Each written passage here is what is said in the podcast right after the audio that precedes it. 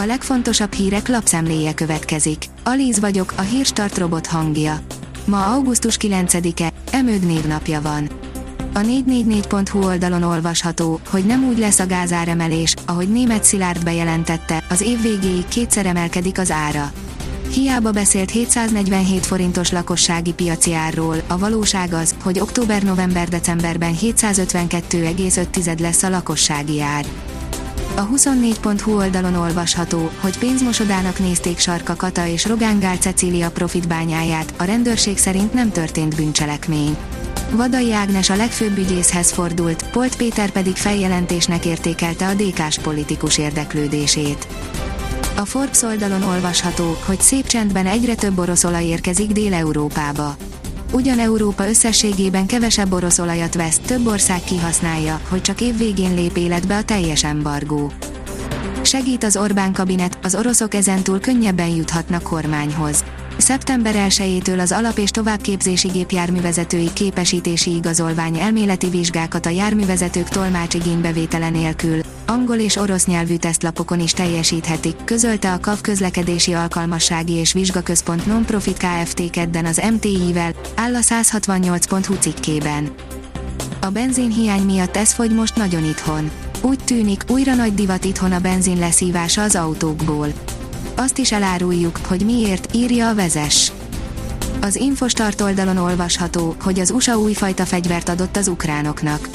Eddig egyáltalán nem volt szó a híradásokban hasonlóról, most viszont egy ilyen roncsát találták meg.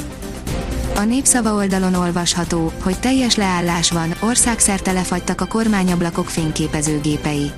A kérdésünkre, hogy mi okozta a problémát, sehol nem tudtak válaszolni, mondván a központ nekik sem mond semmit a leállásról.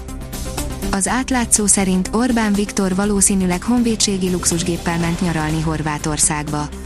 A 607-es Falcon hazajött Amerikából, és már ment is Horvátországba, ahol nem sokkal később feltűnt a miniszterelnök egy tarkabarkainkben.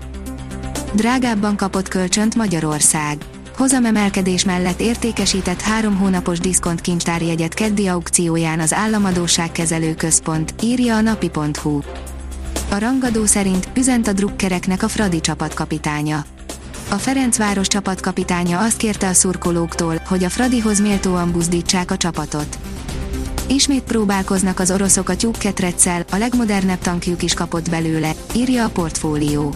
Friss fotó került ki a közösségi médiába az oroszok legmodernebb, széles körben rendszeresített, egyik T-90M típusú harckocsijáról.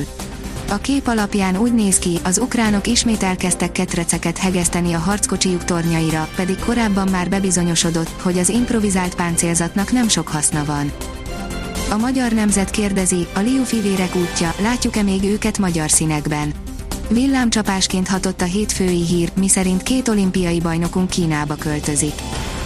Műtét és több hetes kényszerpihenő vár az RB Leipzig válogatott védőjére. Műteni kell Lukas Klostermant, az RB Leipzig német válogatott labdarúgóját, akire így több hetes kényszerpihenő vár, írja az Eurosport. A kiderül írja, ennél átlagosabb időjárásunk nem is lehetne.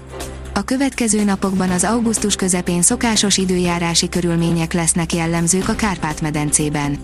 A meleg, nyári időt elszórtan kialakuló záporok, zivatarok frissíthetik. A Hírstart friss lapszemléjét hallotta.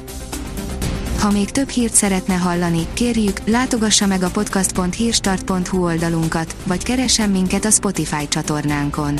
Az elhangzott hírek teljes terjedelemben elérhetőek weboldalunkon is. Ha weboldalunkon hallgat minket, az egyel korábbi adás lejátszása automatikusan elindul. Beállíthatja, hogy az összes korábbi adás, vagy csak az aktuális tematika hírei következzenek. Köszönjük, hogy minket hallgatott!